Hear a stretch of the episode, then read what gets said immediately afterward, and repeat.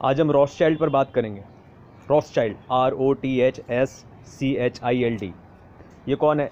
ये एक सरनेम है, जैसे कि शाक्य सरनेम है, शर्मा परिवार है, वर्मा परिवार है, चतुर्वेदी परिवार है, श्रीवास्तव परिवार है, वैसे ही रॉस चाइल्ड परिवार है।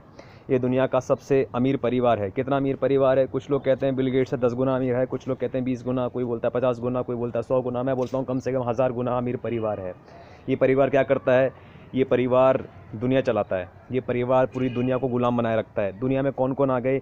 इस दुनिया के अंदर नॉर्थ कोरिया, क्यूबा, ईरान और कुछ वर्षों तक पहले सूडान और लीबिया जैसे चार पाँच देशों को छोड़कर पूरी दुनिया आ गई।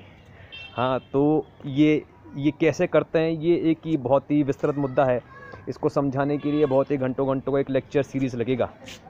बट चूँकि मेरे दिल की ये इच्छा थी इस पर एक इंट्रोडक्टरी वीडियो डाला जाए और कुछ लोगों ने कहा भी था तो मैं कुछ इंट्रोडक्शन डाल के छोड़ देता हूँ। तो ये समझिए कि कुछ वर्षों पहले, कुछ वर्षों पहले मतलब कि कम से कम 250-300 साल पहले दुनिया कैसे चला करती थी?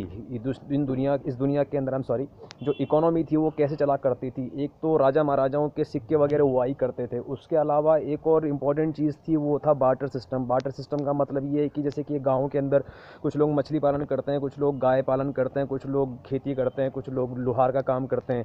तो जैसे कि मुझे दूध चाहिए तो मैं गाय वाले के पास चले जाऊँगा और मतलब मेरे पास, मैं अगर मछली पालन करता हूँ तो वो, मैं उसको मछली दे दूँगा। इसी प्रकार से सब्ज़ी के बदले अनाज का लेन देन तो इस प्रकार से एक चीज़ों के लेन देन को बोलते हैं बेसिकली बाटर सिस्टम तो वाटर सिस्टम से दुनिया चला करती थी। बट ज़ाहिर सी बात है कि इसमें काफ़ी कॉम्प्लिकेशन हुआ करते थे, क्योंकि अगर मैं किसी के पास दूध लेने जा रहा हूँ तो बदले के अंदर वो मुझे, लोहार है तो लोहार मुझे क्या देगा? मुझे कुछ चाहिए नहीं, लोहे का सामान।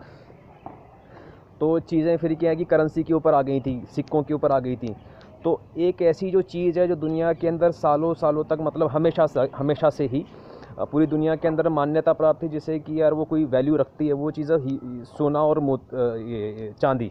हीरा मोती तो है ही खैर बट सोना और चांदी सबसे ज़्यादा मानी हुई चीज़ थी, क्योंकि उसको ढलाई वलाई करना, उसके सिक्के वगैरह बनाना, ये ये एक आसान काम था। और वर्ल्ड वाइड एक्सेप्टेड चीज़ थी, और आज भी सोना चांदी को काफ़ी महत्व प्रदान है। तो सोना चांदी के जब सिक्के बनने लगे तो सोना बेसिकली एक ट्रेड का मीडियम हो गया राइट तो उसके सिक्के ट्रेड के मीडियम हो गए। तो लेकिन सोने को साथ में लेकर चलना, दो दो कारणों से एक, मुश्किल काम था बेसिकली क्योंकि एक तो उसका वज़न, दूसरी बात तो उसकी सिक्योरिटी सोना तो हमेशा से ही मतलब ऐसी चीज़ रहा है कि जिसको लोग चोरी करने की कोशिश करते हैं तो सोने के सिक्के हमेशा से चोरी के लिए प्रोन चीज़ें थी। उसी प्रकार से उनका वज़न भी था। तो इस इस इस इस इस समस्या को सॉल्व करने के लिए जो सुनार वर्ग था, सुनार वर्ग ने क्या किया कि सुनार वर्ग क्या मुनीन वाले जो होते हैं, सेठ लोग होते हैं काम क्या होता है कि भाई तुम मेरे पास अपना सोना रख जाओ और इसके बदले के अंदर मैं तुम्हें एक रसीद दे देता हूँ, है ना? कि भाई तुम्हारे दस सोने के सिक्के मेरे पास है, तुम्हारे पचास सोने के सिक्के मेरे पास हैं। और जब भी तुम्हें वापस लेके जाने हो तो तुम मुझे कुछ आधा सिक्का या सिक्के का थोड़ा सा टुकड़ा या एक सिक्का, एक फ़ीस की तरह मुझे लौटा देना। तो सुनारों ने ये काम स्टार्ट किया। तो सब लोगों ने अपना अपना सोना, सुनारों के पास रखना स्टार्ट कर दिया और उसके बदले में उन, उनको रसीद मिलने लग गई। तो जब भी कोई ट्रांजेक्शन करना होता था तो लोग क्या करते थे, उस रसीद को लेकर वापस सुनार के पास जाते थे। सुनार उनको उनके सिक्के देता था था, फिर सिक्के से वो लोग अपना काम चला लेते थे। लेकिन देखे जाने लगा कि सब लोगों के पास ही वो रसीद रसीद इकट्ठी हो गई हैं। और किसी के पास दस सोने की सिक्के के रसीद हैं, किसी के पास पचास सोने की सिक्के के रसीद हैं, किसी के पास सौ की है तो वो बार बार सुनार के पास क्या को जावें, है ना? तो लोगों ने वो रसीदें ही आपस में एक्सचेंज करना शुरू कर दिया। तो सुनार ने देखा कि यार, मेरे पास तो जो सोना जमा था, वो तो जमा का जमा ही रह गया। मेरे तो मेरे को तो कुछ फ़ायदा हो ही नहीं रहा। ये लोगों ने रसीदों में ही काम करना स्टार्ट कर दिया। तो सुनारों के मन के अंदर हरामखोरी आ गई, होशियारी आ गई। सब कुछ सीखा हमने, ना सीखी होशियारी। ये इस देश के पतन में जाने का सबसे बड़ा फार्मूला है, सबसे बड़ा कारण है इस बात को हमेशा याद रखना। तो उसने होशियारी करना स्टार्ट कर दिया। किसने? सुनारों ने।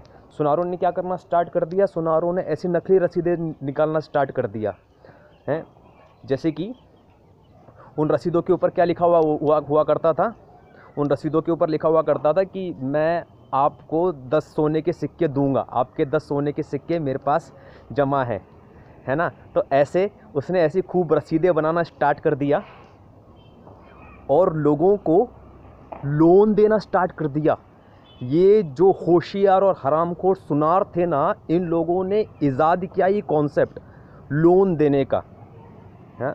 और ये तो मुझसे रसीद ले जाओ, और इसको एक साल बाद मुझे लौटा देना, उतना उसका, उस सोना, और टेन परसेंट ब्याज भी मुझे लौटा देना। तो ये ब्याजा कॉन्सेप्ट तब स्टार्ट हुआ, और वो रसीदें वहाँ से बनना स्टार्ट हुई, और धीरे धीरे धीरे धीरे धीरे उन रसीदों का जो कॉन्सेप्ट है वो विश्व के अंदर इतना फैल गया कि मेरी जेब में भी एक रसीद है। दिखाऊँ क्या?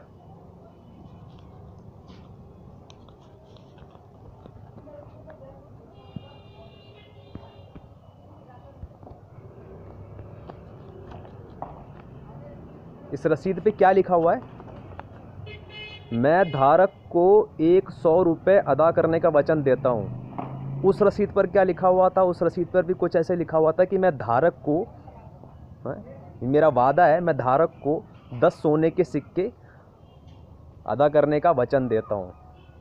अभी जो वचन है ना ये वचन ही इस दुनिया को गुलाम बनाए रखा हुआ है।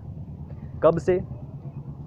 जिस आदमी के दिमाग में ये होशियारी आई थी उसका नाम था Rothschild Mayer Amschel Rothschild सत्रह के अंदर जर्मनी के अंदर फ्रैंकफर्ट नाम की जगह में उसका जन्म हुआ था। उसने बैंक की स्थापना करी। उसको समझ में आ गया था कि अगर ये जो कॉन्सेप्ट है ना, ये फर्जी रसीद वाला और फर्जी रसीद बना बना के लोगों को लोन देने वाला और लोन के बदले फिर ब्याज ले ले लेकर अभी खुद अमीर हो जाने वाला और out of thin air money create करने वाला, खुद ही अपने पैसे छाप छाप के, अपने नोट छाप छाप के करेंसी छाप छाप के, फर्जी रसीदें छाप छाप के दुनिया को एकदम गुलाम बना रखने वाला जो कॉन्सेप्ट है ना, अगर ये मैंने पूरी दुनिया के अंदर फैला दिया तो भाई मैं बन जाऊँगा बादशाह, और आज सच में वो बादशाह है। उसके हुए थे पाँच बच्चे Nathan Rothschild Solomon Rothschild Jacob Rothschild James Rothschild और एमशल रॉस चाइल्ड इसको, इन पाँच बच्चों को इसने भेजा एक को इंग्लैंड में भेजा लंदन में एक को ऑस्ट्रिया में भेजा वियना में एक को इटली में भेजा नेपल्स में एक को फ्रैंकफर्ट में ही रख लिया और एक को फ्रांस भेजा पेरिस में। और बैंक खोलने स्टार्ट कर दिए। तो जो बैंक का कॉन्सेप्ट है ना ये बैंक वही है बेसिकली ये जो नोट है ये किसने बनाया है? ये बैंक ने बनाया है। और बैंक ने बस का कागज़ लिया और छाप दिया। हम्म, अब आप सोच लो सारी पावर इसके पास चली गई। Just just a minute. सारी की सारी पावर इसके पास चली गई। अभी ये एक बहुत बड़ा एक विस्तृत वीडियो हो जाएगा, एक व्याख्यान हो जाएगा, जब मैं अगर समझाने बैठूँगा कि किस तरीके से इसने धीरे धीरे करके पूरे देशों को गुलाम बनाया। फॉर एग्जांपल एक छोटा सा मैं एक एग्जांपल दे देता हूँ। कितनी हरामखोरी होती है। जैसे कि 1803 के अंडर और 1815 1803 से लेकर 1815 के बीच में इंग्लैंड और फ्रांस का युद्ध हुआ था। उसके अंदर नेपोलियन जो था, वो चढ़ाई करने गया था ये, इंग्लैंड के ऊपर। तो अपने इंग्लैंड के अंदर जो रॉस चैल्ड बैंक बना रखा था, उसको संभाल रहा था नेथन और उसी का भाई सगा भाई फ्रांस के अंदर रॉस चैल्ड ने जो बैंक बना रखा था, उसको संभाल रहा था जेकब। तो जेकब बोला, नेपोलियन को कि तुम जाओ, लड़ाई करने जाओ, मैं तुमको फंड करूँगा। और उधर उसका जेकब आई एम सॉरी जो नेथन था, वो इंग्लैंड के, इंग्लैंड में उसका जो राजा था उस टाइम पे, जो जर्नल था, जर्नल वेलिंगटन, उसको बोला कि तुम लड़ाई करो, कोई दिक्कत नहीं है, मैं तुम्हें फंड करूँगा। तो जो, ये जो बेसिकली फैमिली है ना, ये देशों को लड़ाती है। आप समझ समझ में आ रही है बात? ये देशों को लड़ाती है, और अब आपको समझ में आ रहा होगा कि जैसे भारत और पाकिस्तान की लड़ाई, ये तो नहीं, हिंदू मुसलमान की लड़ाई नहीं है ना, भारत पाकिस्तान की लड़ाई है। ये पूरी तरीके से दुनिया में जितने भी युद्ध आज तक हुए हैं ना कम से कम पिछले 200 सालों के अंदर जितने भी युद्ध हुए हैं सबसे जो बड़ा इनका आ, आ, गेम रहा है वो वर्ल्ड वॉर वन और वर्ल्ड वॉर टू रहा है। तो इस तरीके से जब भी कोई युद्ध होता है तो दो देशों को लड़ाते हैं। उन दो देशों में से कोई ना कोई तो जीत ही जाता है। तो जो जीत जाता है बेसिकली वो दूसरे देश के ऊपर कब्जा कर लेता है। तो वो जो पैसा पहले देश के ऊपर लगाया था जीते वाले देश के ऊपर लगाया था वो अब उसको लौटाएगा और जो हारा हुआ देश है वो गुलाम बन जाएगा। हाँ? और जब वो गुलाम बन जाएगा तो बस भैया यही है। देशों को गुलाम बनाने का ये कंसेप्ट है। इसी प्रकार से वर्ल्ड वॉर वन हुआ, इसी प्रकार से वर्ल्ड वॉर टू हुआ। अमेरिका को अपने नक्शे कदम पर चलवा कर इन लोगों ने कम से कम 250 युद्ध करवाएँ। अमेरिका के द्वारा। उसके अलावा ये लोग सरकारें बनाते हैं। इन्होंने अमृत्य सेन को नोबल पुरस्कार दिलवाया। इन लोगों की फाउंडेशन वगैरह भी होती है। रॉका फाउंडेशन है और फोर्ड फाउंडेशन है। और जो आम आदमी पार्टी है, पूरी तरीके से उसको फंड करते हैं ये लोग। पूरी पूरी कांग्रेस इनके पैसों के ऊपर खड़ी हुई थी पूरी पूरी बीजेपी इनके पैसों के ऊपर खड़ी हुई थी, पूरा का पूरा मीडिया लोग खरीद खरीद के रखते हैं। जैसे कि पूरा का पूरा स्टार चैनल है, ये इन्हीं का है, और जो सोनी है, वो इन्हीं का है। जैसे सोनी जो चैनल है, जो सेटमैक्स चैनल है, ये सोनी पिक्चर एंटरटेनमेंट नाम की एक अमेरिकन कंपनी है। ये पूरी तरीके से ब्रॉस चाइल्ड और रॉका फेलर ये जो सबसे दुनिया के अमीर लोग हैं, ये सब लोग उसी को कंट्रोल करते हैं। इसी प्रकार से 21 सेंचुरी फॉक्स नाम की एक अमेरिकन मीडिया कंपनी है, वो स्टार चैनल चलाती है पूरे एशिया और चीन और भारत वगैरह के अंदर। तो पूरा का पूरा मीडिया इन लोग का रहता है, पूरी पूरी सरकार इन लोग की रहती है, सारे के सारे बैंक इन लोग के रहते हैं तो बहुत ही मतलब बड़ा मुद्दा है। मैंने इस छोटे से वीडियो के अंदर बहुत सारी बातें छेड़ दी हैं, आप जाके रिसर्च करेंगे तो मज़ा आएगा। मैं भी इस पर एक डिटेल लेक्चर डालूँगा। सब न्यूरोप्लास्टिसिटी है और एक्चुअल में ये न्यूरोप्लास्टिसिटी वाला गेम ही है।